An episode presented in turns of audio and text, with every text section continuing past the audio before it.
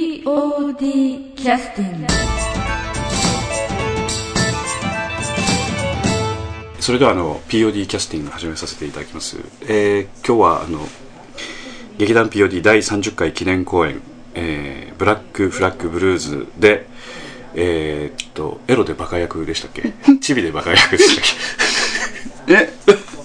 そうですね、ええええまあいろんな脚脚色はしていただいたんですけど、えええええはい、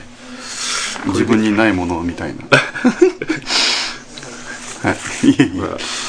林さんでしたっけこれ森林さんええ神林ですあ神林さんですはい、はい失礼いたしましたはいいえいえとんでもないです神林そんな役マイナーのな名前やと思わなかったんで、えーはい下田彦太郎はいですねあの実はあのこれで何回かあの出演いただいた方々に、はいあの振り返りという形で、、はいいろいろ出ていただいてるんですけれども、はいあのブラック・フラッグ・ブルーズで、まあはい参加されてどうだったかなというようなことをですねいろいろお聞きしてるんですけどどうでしたでしょうかね感想としてはああこれあの岸さんの方からえ5000円のゼリーでございますあそんな高級なものあいえいえゼリーといっても食べるゼリーの方でございますんで、はいえうん深い意味だい、やよくわかりませんけど、はい そうですうねん、どんな感じだったんですか、そうですねなあのまあまず、えー今ま POD でこれでお出になったのは何回ですか3回3回ですね三回ですか、はい1回目が、えっとドクロドク城ロ城ののシーンで、はいその後がトゥルーストゥルースその後がブラックフラッグブルーズということですよね、でトゥルースの方もあのえ振り返りはちょっと島田君にお聞きしてなかったんでそっちのあの振り返りでも結構なんですけど、あそうですかえはい、ええーこう2回ちょっと大きめの役だったんでねそうですね、ええ今回はまあ前回はちょっと外人なまりを気にしてらっしゃったような ありましたけどあそうでしたっけ、ええええちょっとまあ生活あのの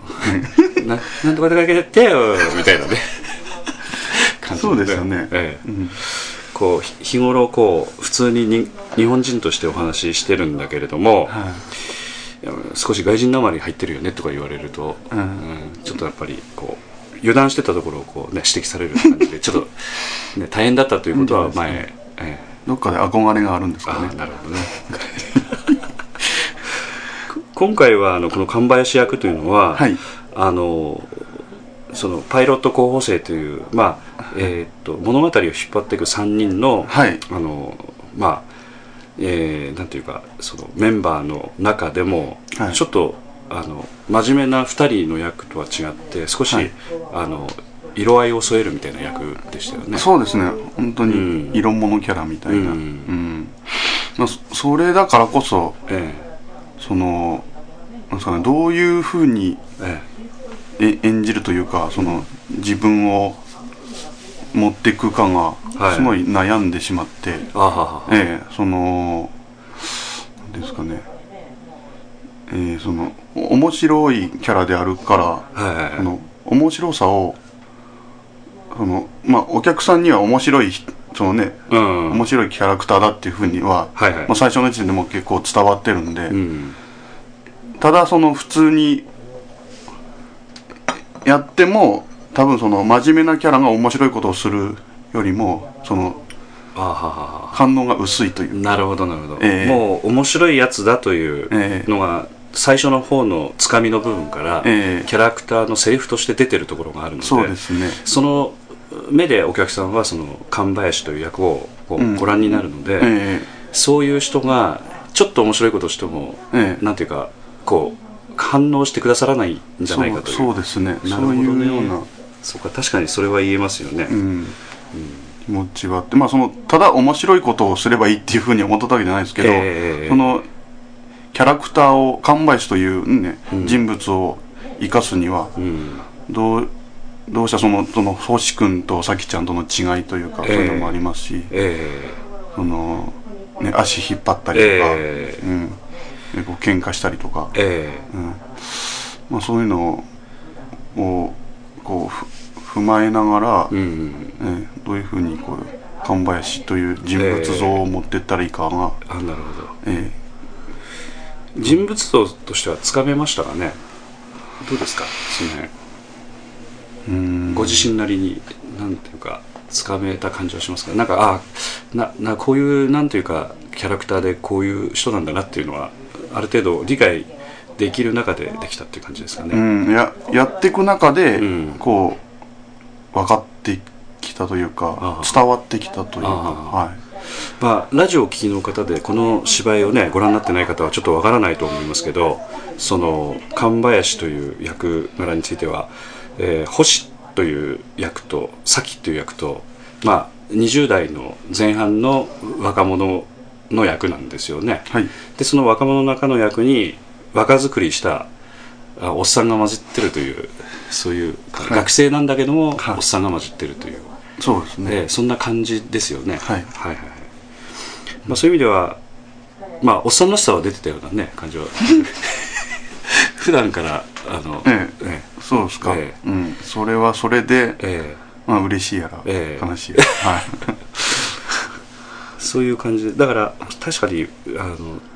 なんていうかちょっとその辺ちゃんと役割果たさないとね、そうなんです、うんはい、だから忠実にやるってことですかねそういう意味ではその脚本に、はええそのキャラクター作りについても変に色気出さずに、はい淡々とね、ええやるべきことをしっかり決めてやるっていうか、い、はい、うんそうですね、あんまりあんまりなんかでも見てて無理してやってらっしゃる感じはしなかったんでその、はいなんていうかあの入れ込んでやるみたいな、あ、うんそうですそういうふうにししてたんでしょうわざとあんまり入れ込むと滑っちゃったりするからね、、はいろんなことがね、うん、だからそういうふうなバランスは考えてやってらっしゃるんだなというふい、ううに、ん、なんかその、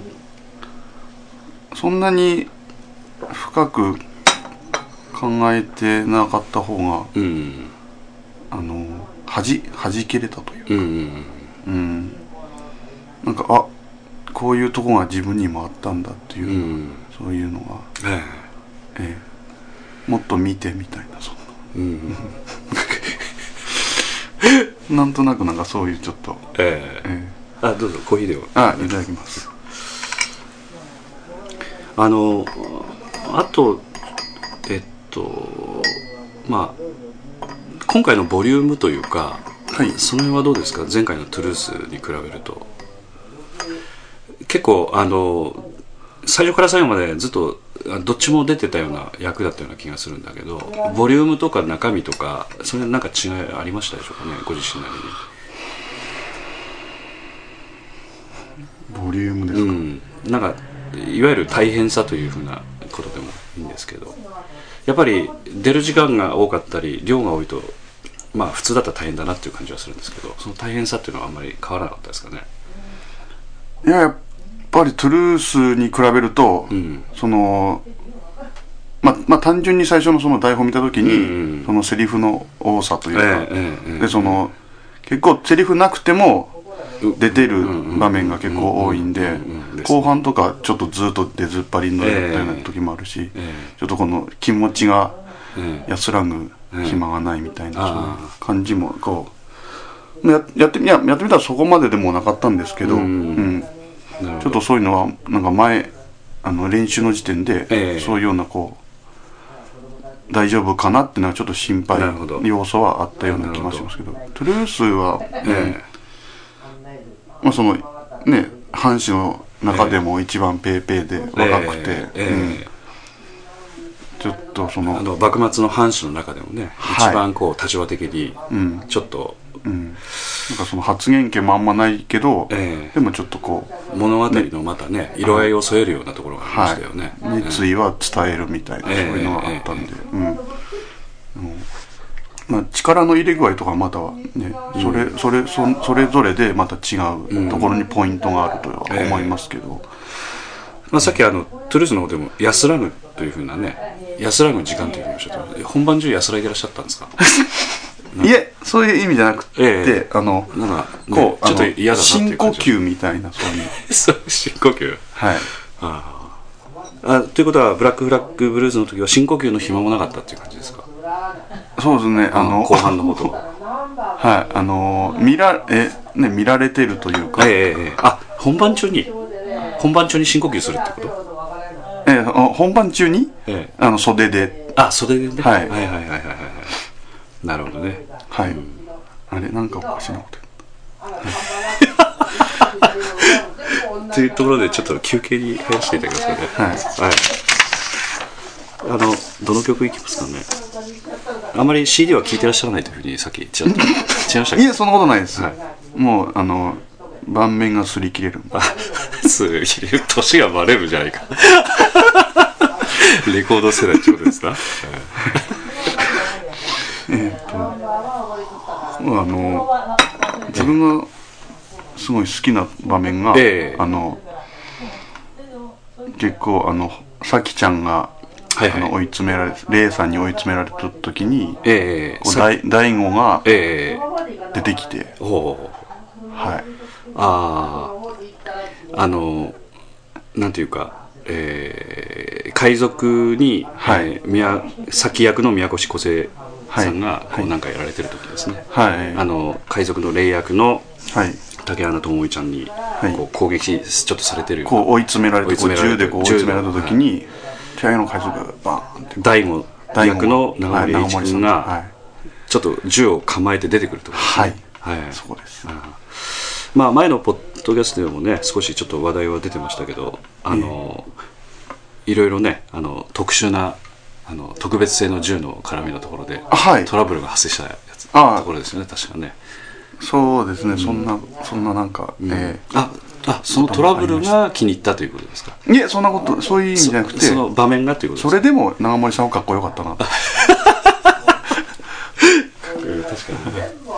あのあの銃は確かあの某ゲーム機のああはい銃をかなり改そう造でし、してたねええなんえかえ作られたということで、うん昨日なんか中島君があのこっちの方にスタジオの方に遊びに来た来てた時に、その証拠写真を見せてもらったんですけどねはいあの使用前使用後みたいな感じで銃の,、はいあの元の原型の写真と、えはあ、えだからこう見るとえらい細かいところまで手入れてあってね、あそうなんでえすか、えびっくりしたんですけど、ねへえああれそのまま使ってたのって言うと「いやとんでもないですよ」とかって怒られましたけどねだ 確かにすごく手が入ってましたねこ本当えらい細かいところまで入ってるんで、へえ絶対こんなとこお客さん見ないだろうなっていうところまで手が入ってましたへねえあそうなんですうか、んそうそれは意外でしたね、ええなんかそこまで、ちょっとなんかこうふ吹きつけてあるそうそうそうぐら誰いかなと思ってかなええう全ん然違いましたね、へえええ形がかなり変わってましたんでね、あそうなんですえか、はあ、うんこだわりです、えええでおそらくこの8曲目だと思いますけどそうだねと思いますはいはいじゃああの曲の紹介をお願いいたします、えーこの辺からこう呼んでいただいてこうというふうな感じで言っていただくと非常にリズミカルでラジオっぽくなるんじゃないかなと思いますんで、はいはいえー、そういやよろしいですか、はい、えー 劇団 POD 第30回記念公演「ブラック・フラック・ブルース」えー劇中自作音楽集から、えー、第5です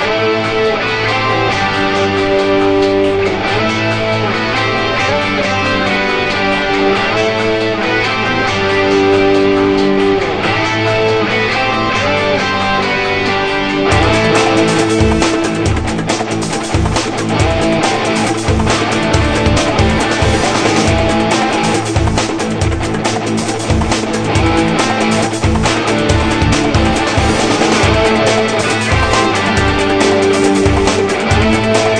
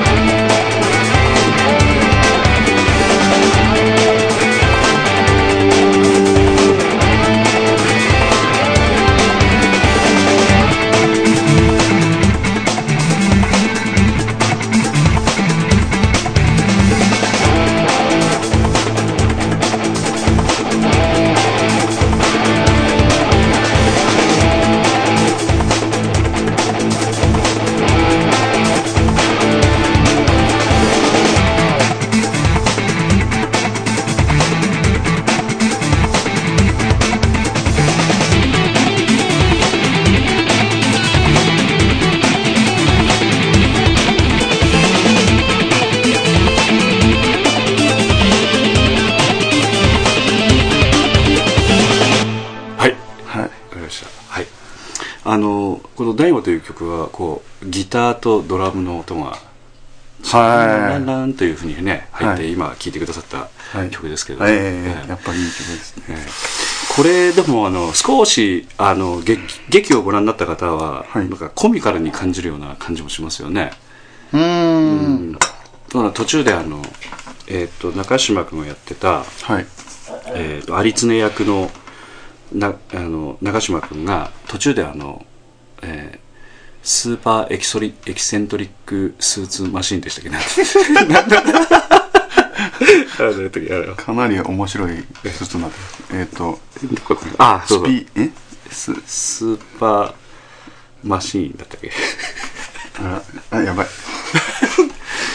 いわゆる SS マシーンという SS マシンですねうんそういう機械を使ってあの超高速で動くというシーンがこのはい後続くんですよね、はいあの時にあの音楽もあのものすごくスローなはテンポではい音楽も鳴らして、いはいでパッとまたあのす通常のスピード戻った時にまたその音楽がまたバッと入るという、はいそういうあの展開が何回か繰り返されるんですよね。ええだから見てる人はねその音楽も相まってね結構このシーンがすごくコミカルな感じにおー見えてその「大悟」という曲は本来かっこいい曲なんだけど、はなんかそれ聞くとニヤッとしてしまうみたいなねい、はいそうですね、ねあの感情されちゃったりとかなんかそういう場面を思い出してしまって、ボーナストラックでも入ってあますそうですボンダストラックでわざとそのスローモーションのね、はい曲16曲目に入れてありますけど、えぜひ CD を買ってくださる方はねぜひはい聴いていただきたいと思うんですけど、えうん聞きどころですはいはいこの時島田君ははい誰とキスするんでしたっけ、はいこここここで、ええこの場面でなんかキスしてましたよね、そうですね、キスはいえなんかえ、四谷君とどうでした初っけめてのえ中は、キスええええ寺西君とえ 手配しか寺西君が先に顔を背けるのがちょっと俺は気に入らなかった嫌い いやあのシーンはずっとでもずっと口くっつけなくちゃいけないんでしょえ違うんです かそこまでそそこまではやってないのかこまでやっていいんですかそれいやいや遠くから私見てたんで、ええどこまでこう接触してるのかあーギリギリで止めてるのか全然わからなかったんでいやかなり隙間はありますあよ隙間があったんですかそんなあの吐息がかかるような距離じゃないです なん だ衝撃のシーンがあそこでいっぱい繰り広げられとったのかなと思って、あそうなんだは要するに有常役の長嶋君が超高速で、いあの舞台の上を駆け回ってるのではい普通の人間はす全てスローモーションになっちゃうという場面ですよね、はいでその中で体の向きを変え勝手に変えられてはいあの神林役の島田君と保釈の寺西君がはいキスをしてしまうというシーンがあったというはいことですよね、まあ、他の方もね抱きついたりとかそうですね、ええそのいたずらをさされれるるということですよね、はあくっついてなかったんだい、そうですねあーこの前ね星君があの、ええラジオ出てくださった時にさすがにちょっと聞けなかったんで、年長者の島田君から聞こうかあれそうなんですかそそんな聞いちゃいけないみたいな感じだったんですないやいや聞いちゃいけないのかなと思ってたんでいや星君がファーストだったらちょっとかわいそうじゃないですかそれあんまり深くちょっと掘り下げれないですけど、ええ うわんかりましたはいどうしよあのこう島田君こう前あのお伺いした時にあの POD にいらっしゃったのずっと POD の芝居をずっと見に来ていただいてた時期があって、うはいで前もあの四谷君と一緒に栄養という劇団でね、はい芝居をされてそうてですはいで久しぶりにこう芝居でこれで1年半とか2年近くあのそうですねちょっとねあの日頃の生活に芝居というものが入ってきてるような状況だと思うんですけど、はいどうどうですか結構疲れてます大丈夫ですかねああ、こう慣れてくるとまたねペースがつかめちゃうんですけど、うーん、えーやっぱりかなりその趣味としては重いものがドーンとこう日頃の日常生活に入ってくるので、そうですね、えその例えばだからその、今週え1ペースで言ってますけど、えーえーえーえー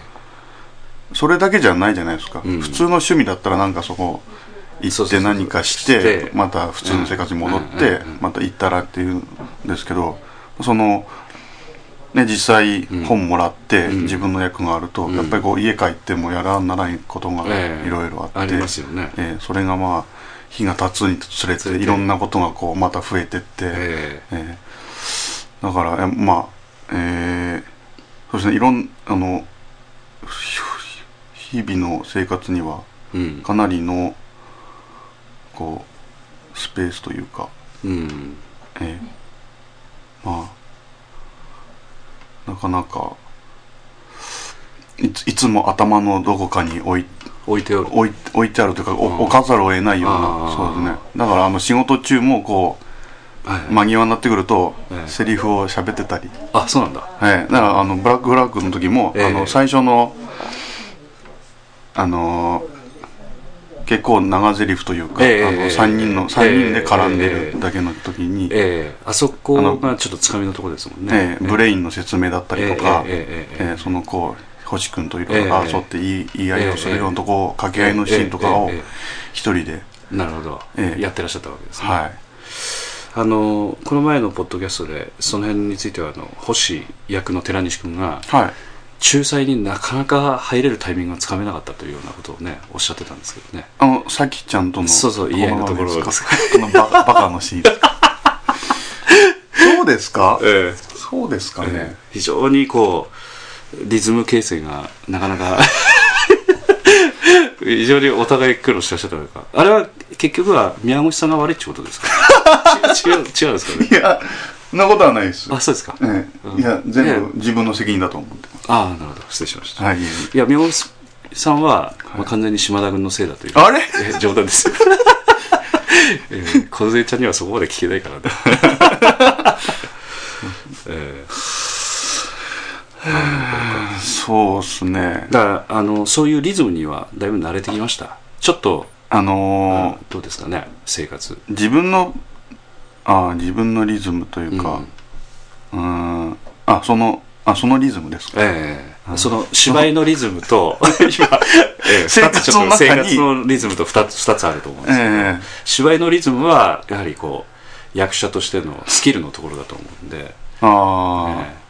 この相手のリズムとうんどうこ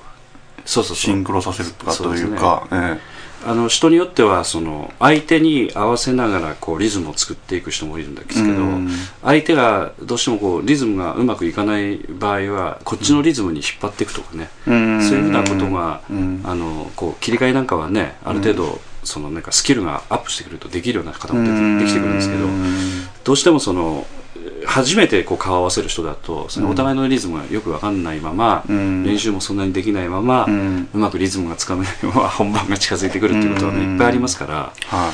からその辺結構あの初顔合わせばっかりですもんねほとんどねあのまだ何回も出てらっしゃるわけじゃないですしはいねはい絡む人ってのはもうほとんど初めての人ばっかりでしょうあからそうですね、そう言われると、うんええだから相手も「なんていうの島田君絡みにくいな」と かね言われてるかそもしれれないはうんかもしれないそれはそ れはねそれはお互い様ですそうよそうそうねそうえでもその絡みにくいなっていうのは、あの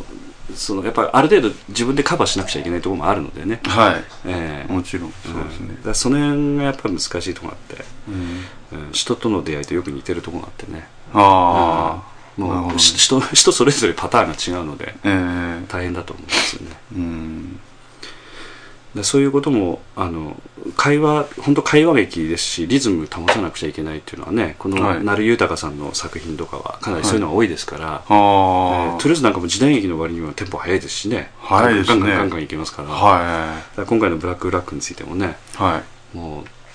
う怒涛のように最後までいくっていう感じそうですすね、うん本当にあのその静かな時間がないというかないというかねはでその中であの感情をこう入れるとどうしてもそのリズムが落落ちてしまうのい、で、うんあの年配の方がご覧になってるとねちょっと急ぎすぎてるんじゃないかというようなうーんあのぐらいにやっぱテンポが速いんですようね。んでも今の若い人たちっていうのはコマーシャルなんかもものすごく今密度の濃い CM なんかがね、はいやっぱテレビで流れてますけどあれぐらいのリズムでガーッとこう見ないとはいリリズムよく見れなかったりね若い人なんかはあうんああそうもうそれに刷り込まれてしまうそうそうそうそうそう、といだかからそういう世代の人たちといろいろこう年配の人たちこう合わせてこうご覧になっていた方にうんあの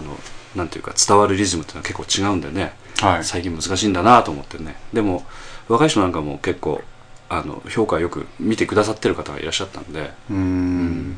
これはええありがたいですね、えはいあのやす音楽作ってる安田さんももあの今回高校生のあの人たちからあのなんていうかす非常に劇に合ってたとかね、はいそういうふうな感想をいくつかなんかもらったらしくて、はいそれが嬉しかったって言ってましたね、ああ、ええおっすあの自分やっぱりねそこそこの年いってるもんですからね若い人たちの感性に合うのかなとかね気にしてましたんでねへええそうなんだえうんやっぱその曲にもその新しい古いみたいなのってやっぱあるんですかねあの感覚っていうかねその時代感覚みたいなものがねうんああののそうですねええまあ、ずっと残るねそのなんていうかなんていうかこう不遍なものっていうのはあるとは思うんですけど、うんまあねあんまりなんかムード歌謡みたいになってもそうそうあそうそうれですしそうねそう、うんやっぱ流行り廃りのうん何かそういったその時代に合った何かあの鋭さみたいなのがね、やっぱあるような気がしますんではあなるね。ほどね、うんでこの「ブラックフラッグ」についてもいわゆるそのなんていうか芝居の中に流れてるようないろんなネタというかね細かいものについても今の時代だからこそ分かるようなものがねこれ10はい年前だったら、おそらくそのちょっとしたそのコンピューターに侵入するシーンとかね、はい意味がよく分からなかったと思うんですけどうん今の人はやっぱピンときますんでねうん年配の人はちょっと厳しかったようなこともお聞きしてますけど、あーうん、やっぱ本当にそういうふうなあのそうですねえなんかこの当時のそのまあこう多分確かこの結構原原作というか、えうんうん本公演はそん結構古いあそうなんですかそう詳しくはないんですけどあそうですか、なんかその時点でなんか SF だったことがちちょょっと今現実化ってはいはいはいはいしているというか、なるほどはいなるほどうんあのそういうまああの芝居のリズムのところに今話が行きましたけど生活の方はどうですか生活のリズムですか、ええーえあの要するにあのたやっぱりねこういった芝居っていうのは嫌になる人も出てきますんでねはあのこう続けてるとなんでこんな芝居で苦しまなくちゃいけないんだとか思いながらねあ、それは思いますよあそうやっぱり、うんうんやっぱやっぱり飽きてくるというかやっぱりね極端に言うとですけどなんていうんですかねうんなんか無理やりこうあのやらなきゃいけないみたいな、うんうんうんうんそういうのはちょっと違うかなっていう、はいはいはいはいうんやりたいからやるんであって、えうんえその辺こう自問自答は常にしてるのかなどっちかというとねは、ちょっと辛いなと思ったらこれはややりたくてやってんだみたいないそうですねうんええそういったことですかね。うんうんだからこそこう一個終わってといういうか公演が済んだ後、あやっと解放されたと思っても、うんやっぱりまたうんしたくなるうんのはやっぱそういうことなのかなっていうような、ええ自分でうん頭で考えなくても、ええええそういうのはなんか自然に感情として出てくるってええなるほどなることほはど。やっぱ好きなんだろうなっていうのはありますけど、まあアマチュアですからねやっぱり仕事が主体なので、うんあその辺の本当バランスが難しいですよね。うんうんでそういうふうにならなくちゃいけないんだけどやっぱり仕事優先しなくちゃいけない時間帯があったりその、うんあのなんていうか1ヶ月の中でもね、うんそそっちを集中しないとちょっとダメだっていうところで、そっちをベースにしながらじゃあ芝居をどう集中していくのかっていうう、んとなんかこううまく切り替えれる人なえらすごいいいと思うんですけど、なかなかそのえこっちやっとる時もえ逆の方が心配になったりとえか、仕事の方がねはい、仕事の方が心配だったりとか、いろんなその、まあ、逆もあうんり、うんうんだからあんまりいいううまい方だとは思ってないですけどあー自分でなはるほどはいまあ、その辺はまた訓練ですからね、ええあのえまたあのえ仕事の方もしっかりやっていたはだいければとー思いはまいす、えもちろ んそれあえでそれあってこその、はい、えアマチュア劇団ですね。はいうんえっ、とあとあの次回の公演については今準備の方がねちょっといろいろ進んでますけどはいまだちょっとあのラジオ聞いてらっしゃる方には公表はできませんけど、はいえー非常にねまたちょっと新しい分野の POD 挑戦かなっていう感じもありますしは いあの私、まあ、台本はきっちり全然読んで全然読んでないん ですけど、あのお え話的にーは、はいまあ、漏れ聞いた話だとその、うん昔こう POD でやってたようなこうカラーの芝居っていうかほねうそのテーマがねほー少しそういうこともなんかちょっと昔の POD 見てきてくださった方にはちょっと懐かしいトーンかなという、えへえーそういうような話も聞いてますし非常にちょっと楽しみにしてるんですけどねはい、うんそうですねあんまり見たことないですねねああいう最近タイプのタイプのね、はうい、ん、だって非常に楽しみにはい、で島田君もちはょいっとあの、これは確定なのかなもう出演されされるということで、はい、えええあのえ、なんかまだ、じえきじきにえ、いただきましたお言葉をあはあ一応あの方針会議の方で諮りまして、いはいええ、でやろうとはいあのやってくださるんだったらお願いしようということで、ええ全会一致で決まりましたんで、あそうですかえそれは、ええそえ、うなぜそれはすごい島田君が来てなかったのかは聞きませんけれ どそれはなんか森山さんにもなんか突っ込まれたんですけそうどですか、んうん彼はね本当言いたいとこつついてきますからはい本当に、ねこんだから私は常に森山君の痛いところを探してるんですけど、 ね、なかなかボールを出さないんでね、彼もなかなかしただですからね、はいえそうですねえーすごいだから、うん、まあどうどういう、うんねや役であれそのやっぱりあの何かを任せてもらえるっていうのはすごうんいありがたいことえで、そうですねはいそれでこそなんかお頑張ろうっていうかそうですねうんやっぱりなんかこうねそれを伝えたいというかうんはいまたまたまた見てくださいっていうそうですねねはいまたあのいろいろこうスタッフを今度される方についても新たな目標設定をしてねなんはかい、やっていかれるそわうけでですすかねら、ええそういうのがすごい大事だと思います、ということで、あのはい今日はお忙しい中無理に来ていただきましうん、ていえいえとんでもないですじゃあこのゼリー食べて帰っててくださいあはい、はい、い、ただきますはいじゃあありがとうございましたはいありがとうございました POD キャスティング